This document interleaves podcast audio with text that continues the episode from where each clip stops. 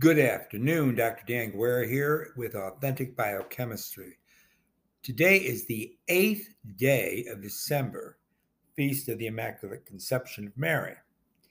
And uh, besides that important feast day, this is also a day where I'm going to be giving you one of those um, segmented lectures that's going to be the um, intermediary response between the first of the last video lectures on aging and then the actual last video lecture, which as soon as I get through some of these audios, I will really perform. And it will be before Christmas. This I promise.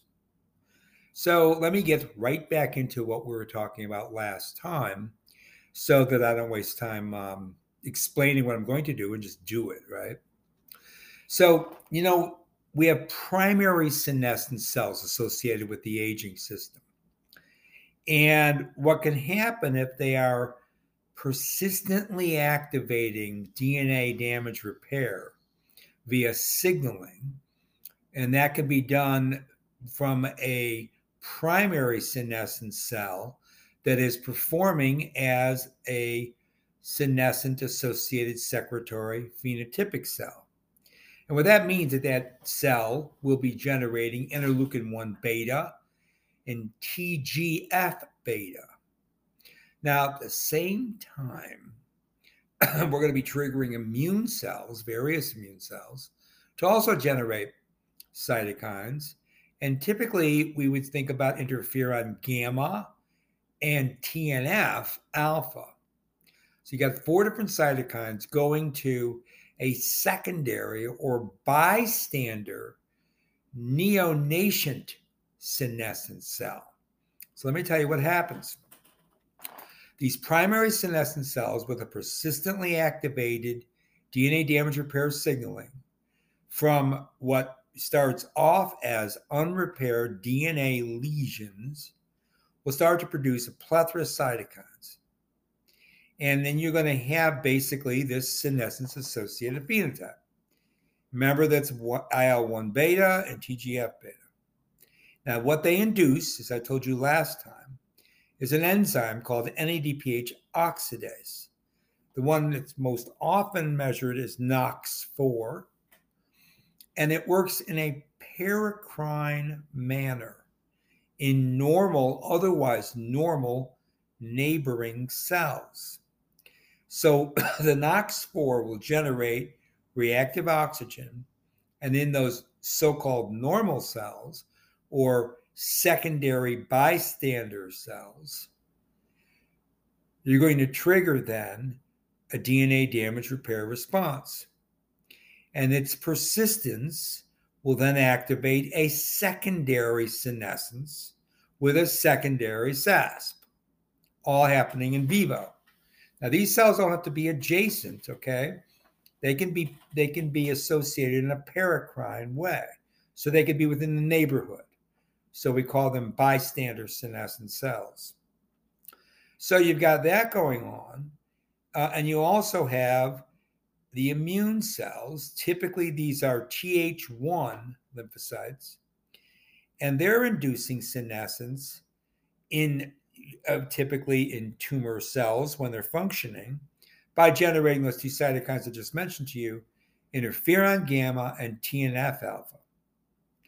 So this whole system is very similar mechanistically for senescence promotion because it's mediated by interleukin 1 beta and TGF beta, inducing that NOX4 DDR. Okay. So, what I'm telling you is that in, rather than getting cell proliferation, this bystander effect will, will prevent the DNA damage repair mechanism from allowing for the repair and then what? Cell division, which often happens after repair. Remember, I told you it's sort of um, non-linear in understanding, okay? That it, I won't say it's paradoxical because it isn't, but it almost seems paradoxical, certainly contrarian, that when you have damaged DNA, once that damaged uh, DNA is repaired via the DDR response, what happens is that that cell will quickly try to orchestrate cell division. Remember, I told you it would go into the S phase, right? The DNA synthetic phase. That's because it was triggered by the DNA damage repair process. So, but what will happen in those senescent cells if you get this this NF kappa uh, NF kappa B NOX4 increase in reactive oxygen, generating DNA damage. So that paracrine effect from a SAS response and an association with Th1 cell, you're going to start making CDK inhibitors because you got so much DNA damage, so much reactive oxygen, the cell cannot commit to division because division would mean proliferating a mutation. Then what happens, because you have CDK inhibitors, you get cell cycle arrest. And what happens with cell cycle arrest? You get a senescent phenotype.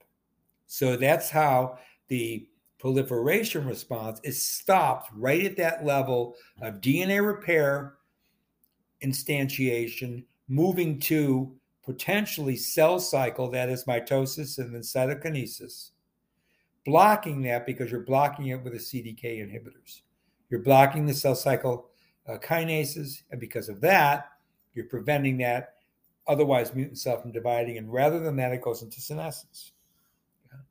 Now, again, remember that means that that cell now may have prematurely aged. And it's not going to just be one cell.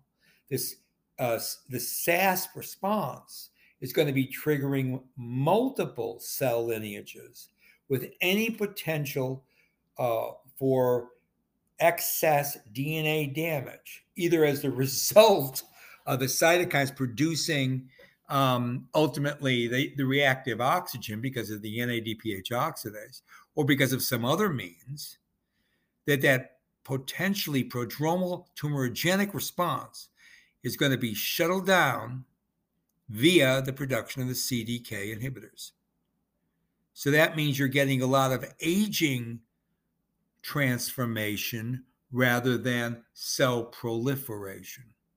And this happens whenever you get DNA damage, and that's how it's controlled. It either commits to cell division, which could then potentially increase the mutation. Remember, that's how it starts, that's how cancer starts. Or you can stop it full stop by blocking cell cycle by, the, by giving uh, giving the expression of CDK inhibitors. And again, when that goes down, then you're in a senescent cell. So that's why aging cells are a good thing, you see. So let me explain a little more detail here. Now, in any given cell, you could have a trigger for mitosis. So we call those kinds of triggers mitogens. Now, they could be xenobiotics, they could be carcinogens, or they can even be excessive production of eicosanoids, excessive production of chemokines or cytokines or growth factors. Many, many, many organic molecules can be mitogens. Now, what mitogens normally do is they trigger two different kinases the PERK12 and the PAKT, or the AKT, okay, which is part of the mTOR pathway, remember. Now, when those two kinases are triggered by the mitogen, what happens is that the ERK1 turns on the cyclin D uh, pathway. The AKT blocks otherwise cell cycle arresting P27. That's the KIP1 uh, subtype. So the PAKT that was just triggered by the mitogen blocks P27, which otherwise would have blocked downstream cyclins. So because you block P27, you don't then subsequently block downstream cyclins. They are turned on. And in fact, they are, they are exacerbated by the increase in cyclin D. So all that then leads to the stimulation of cell cycle progress. Now, what that means basically is mitosis, you're going to have tubulin organization and all of that associated with spindle formation and function. Then the pathway known as Rho A ROCK, which is actually necessary for the end of mitosis, also known as, you know, it's when the cytoplasm divides, that's called cytokinesis. And that then will lead ultimately from the mitotic event to cell proliferation. Now, as it turns out, there is a very important steroid, a 17 beta hydroxy steroid, which will block that pathway. It'll block the PERK1-2, and it'll block the PAKT. It will also, that same compound, it's called 2-methoxyestradiol, or 2-methoxy-17 beta estradiol to be more specific. I'll tell you where it comes from in a minute. It's endogenous steroid. So it inhibits those two kinases, but it also will block this tubulin organization. And finally, it probably also blocks the Rho A rock at the end of the pathway when you get cytokinesis. So where do you get this 2-methoxyestradiol? Well, it starts off with a steroid, either testosterone or estradiol. If you start with testosterone, and the that particular steroid is committed through aromatase, the enzyme which will aromatize one of the rings. Remember, this this this structure is a cyclopentane ring structure coming from cholesterol. Remember, testosterone comes to cholesterol. That aromatization of the that ring, one of the ring structures, will give you estradiol. Estradiol can go through a 17 beta, either hydroxylation or dehydrogenation. If it goes through this dehydrogenation, you make the estrone, which is the ketone. It's, you have estradiol, which is the alcohol, and then estrone is the ketone. And that's basically how you make this structure. So this 17 beta eh, hydroxysteroid it will, after aromatization of testosterone and then this dehydrogenation, basically will make this estrone, which is essentially a ketone, in its final um, state. So that's that is an endogenous steroid that would block cell cycle. Now, why am I telling you this? How many times have I mentioned to you how lipid metabolism plays a very, very critical role in the immune response and in normal cell fate. Here we're talking about cell division versus what? I just told you about the cyclins, right? Versus a senescent cellular fate. It was actually a, a, typical way, too, that you could quickly move right into apoptosis. So, senescence, programmed cell death, or proliferation, the three common fates of a cell, especially as a cell is aging. And remember, you're getting telomerase uh, enzyme activity reduction. You're picking up more mutations because of reactive oxygen. Those cells, when they're most efficiently taken care of, will become senescent cells. And this is what happens as we age. So if that doesn't happen, you won't have as many senescent cells, which means you won't lose the function of wherever those senescent cells are, let's say in the muscle, but you will at the same time enhance the possibility of getting a carcinogenic, oncogenic, tumorigenic event. So, corrupting either one of those pathways can lead you down yet another route to high morbidity and mortality in the aging human. That's the point I was making there. Now, cellular senescence entails widespread changes in chromatin organization, including this formation of what's known as heterochromatin, which is a repressive structure that limits transcription and it limits because this heterochromatin can be formed at several loci. Some of those loci, of course, would likely encode pro proliferative genes. So when you get cell senescence and you get the shutting down of global transcription because of the uh, activities, for example, of sirtuins, which are deacetylases, deacetylation of histones, lysine histones, uh, histones on histones uh, that have lysine specific lysine residues that are otherwise acetylated. That would be euchromatin, where you have much more active transcription.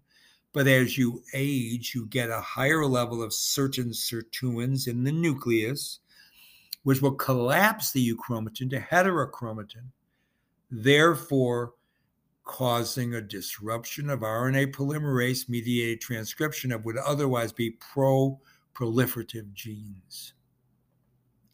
So that means per- perturbations to an epigenome, which has specific signatures at specific loci, can elicit this senescent response. Other inducers, for example, suboptimal levels of c-Myc or P300 histone acetyl transferase activity, seem to act by perturbing chromatin organization, what we've been calling retailoring rather than remodeling, remember? And that could induce that tumor suppressive protein P16INK4A. All right. So that protein actually gets induced upon heterochromatin structural conformation. But most of the other proteins that would be first, of course, transcribed and translated, that would be involved in cell cycle, the normal housekeeping proteins, those are because they are stochastically represented throughout the genome, and you get this kind of pseudo random collapse of the chromatin. You you remove the efficiency of the pro proliferative gene expression at the same time increasing cell cycle suppression by producing proteins like P16-INK4A. Now, under some circumstances, epigenomic perturbations can elicit, and we've just went through this, the DNA damage res- repair response. And that can even happen. The epigenomic perturbations can do this even when there is no DNA damage. For example, histone deacetylase inhibitors activate the DDR protein ATM. So when histone deacetylase activity as conducted by sirtuins would make heterochromatin and thus decrease the proliferative response. When you get a deacetylase inhibitor, you can get DNA damage repair response kicked in without physical DNA damage. And that protein ATM, which is ataxia telangiectasia mutated, that protein is turned on. And that induces, of course, as I mentioned several times through lectures in the last year, the DNA damage repair response. And that can happen directly without DNA damage. So you see how this works. It's a constant interaction between a suite of genes which are held in check from expression only during certain phases of cell cycle, thus controlling the potentiation of cell division. At the same time, you have a host of cells that are always poised to be induced if heterochromatin is achieved because of deacetylation, which is an epigenetic phenomenon. And then that would, of course, lead to a senescent response and also sometimes to programmed cell death. And what that will do is it'll knock out the function of that cell or that entire tissue, however many cells are lost that way. And isn't that what we get with aging? Yes, right? You get less function because you start to get cellular senescence, which is an aged cell, can't divide anymore. For the most part, it can be retriggered, as we talked about, but for the most part, it's finished dividing. So that means that whatever that tissue is that those cells support a function for, it starts to lose its abilities as that function now starts to senesce itself. And this is what happens in aging aging in the brain, aging in the muscle, aging in the heart, aging in the kidney, aging in the liver, aging in the pancreas. You understand? But all of that can prevent the errant cell proliferation, which is always held in check. So if you lose a strong senescent response as you're aging, you pick up more mutations and you go right into a mutagenic program. That's why if you try to hit one side or the other of those pathways, you can push via feedback inhibition at the multiple layers of these transcription factors and these cell cycle inhibitors, as well as the global responses like DNA damage repair, and the production of reactive oxygen, and the, the synthesis and turnover of pro inflammatory cytokines. You are in a constant um, equipoise of either having a senescent cell or either one that's going to die, which is basically also non functional, or proliferate, which will give you cancer. This is what happens is all those cells start to age. So think about the ABL protein. The ABL protein gets phosphorylated and therefore activated in response to stimulation with a mitogenic factor. Okay. And that could be a common one, for example, would be PDGF. Okay. That's a common mitogenic protein. Another one is ET1. Okay. So let me tell you a little bit about those two mitogens. So, a pre protein that will be proteolytically processed to this endothelin 1 becomes now a secreted peptide that belongs to a, kind of a superfamily of proteins called the endothelin sarafotoxin family of proteins. Now, this particular peptide, uh, ET1, is a potent vasoconstrictor, and its cognate receptors are now being used as therapeutic targets in the treatment of pulmonary arterial hypertension. Now, we all know that's another common morbidity in aging humans, particularly in males. So, an aberrant expression of that ET1 may promote tumorigenesis. And alternative splicing results in multiple transcript variants. Okay. Now, what about PDGF? That's a member of the family comprised of both platelet derived growth factor, that's why it's called that, and then another protein I know many of you have heard of, the vascular endothelial growth factor or VEGF. So the here the encoded pre-protein is proteolytically processed to generate platelet-derived growth factor subunit B. Okay, that protein, that peptide, can homodimerize, or alternatively, it can heterodimerize with a related PDGF subunit A. So you have homodimers and heterodimers. These proteins will bind and activate, of course, the PDGF receptor, tyrosine kinase. Now, what does that do? That plays a role in a very wide range of developmental processes. So, mutations in that gene, PDGF, are going to be associated with various cancers, including meningioma.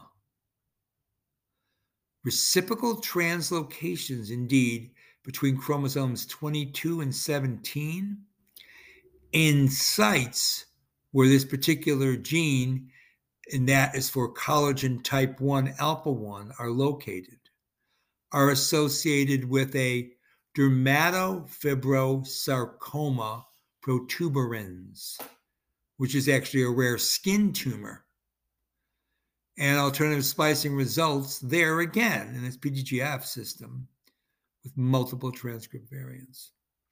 So you get the mitogenic factors, ET1, PDGF.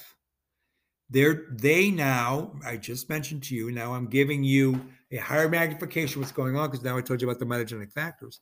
They will trigger the akt and the erk2 erk1 2 i should say. And those are going to cause cell proliferation. Likewise those mitogenic factors are going to cause that translocation of the abl protein the abl and that's going to result in various kinds of protein dynamics associated with actin filaments. And that will also activate ERK1 2. So you have multiple ways of getting cell proliferation. Okay? Now, all of that comes from a paper published in the American Journal of Physiology and Cell Physiology uh, back in, um, well, way back in 2012. So let me go on. You have an aurora kinase and that is a cell cycle regulated kinase that appears to be involved in microtubule formation and stabilization. And this is going to be at the spindle pole level of chromosome segregation. And that encoded protein, the aurora kinase, is found at the centrosome in interphase cells, this is all mitosis here, and the spindle poles during the later stages of mitosis, closer to cytokinesis. That same gene, the aurora kinase, can also play a role in tumor development and progression, as you might guess. Now, there's a protein that we talked about before called forkhead boxo or FOXO. Now, those FOX proteins are transcription factors. And of course, they're going to regulate several biological processes because they're involved in the transcription of multiple families of genes. And of course, that means downstream, they're going to affect development, metabolism, and even when you're talking about mesenchymal, uh, particularly mesenchymal transitions, they're going to maintain stem cell maintenance and longevity. These transcription factors, these FOX transcription factors. They've also been recognized for a long time as tumor suppressors through their ability to regulate genes essential for cell proliferation. Okay. Now, not only do they control cell proliferation, as you might guess, they also control programmed cell death, senescence, and then physiological paradigms like angiogenesis, cell migration, and if it's a cancer system, metastasis. So mechanistically, these transcription factors called FOXOs, working now as proteins, of course, serve as the key connection points to allow diverse, proliferative, nutrient, and stress response signals to converge and then ultimately synthesize and integrate with distinct gene networks to control cell fate. What fate? Senescence, programmed cell death, or proliferation. And they do it by, by altering metabolism. So, all of this means that if there's a dysregulation of FOXO expression, you're going to get then an alteration of function. And that function, then, if it's disabled or disrupted, depending on what cell type it is, what tissue lineage it is, and the age of the cells, and everything else that we talked about, it can promote genetic disorders, metabolic diseases, and it can also alter the aging phenotype in association with the rejuvenating carcinogenesis. So you have multiple forms of these FOX. You have FOXC1, F1, C2, and F2. So FOX F2 blocks the dimerization of FOXC1C2. But when FOXC1C2 does dimerize, it turns on AKT. AKT blocks FOXO1, FOXO3, and FOXO4. When that happens, this FOXO3 can't block FOXM1. So, because of that, you get metastasis, proliferation, angiogenesis, and invasion. Yet another FOX protein, FOXQ1, will directly activate that. And this Aurora kinase is functioning at the level of blocking FOXO1, which can then interact with FOXO3 and through that as an intermediate FOXO4, which means it would be blocking the FOXM1 if it is not otherwise being inhibited. If it's being inhibited,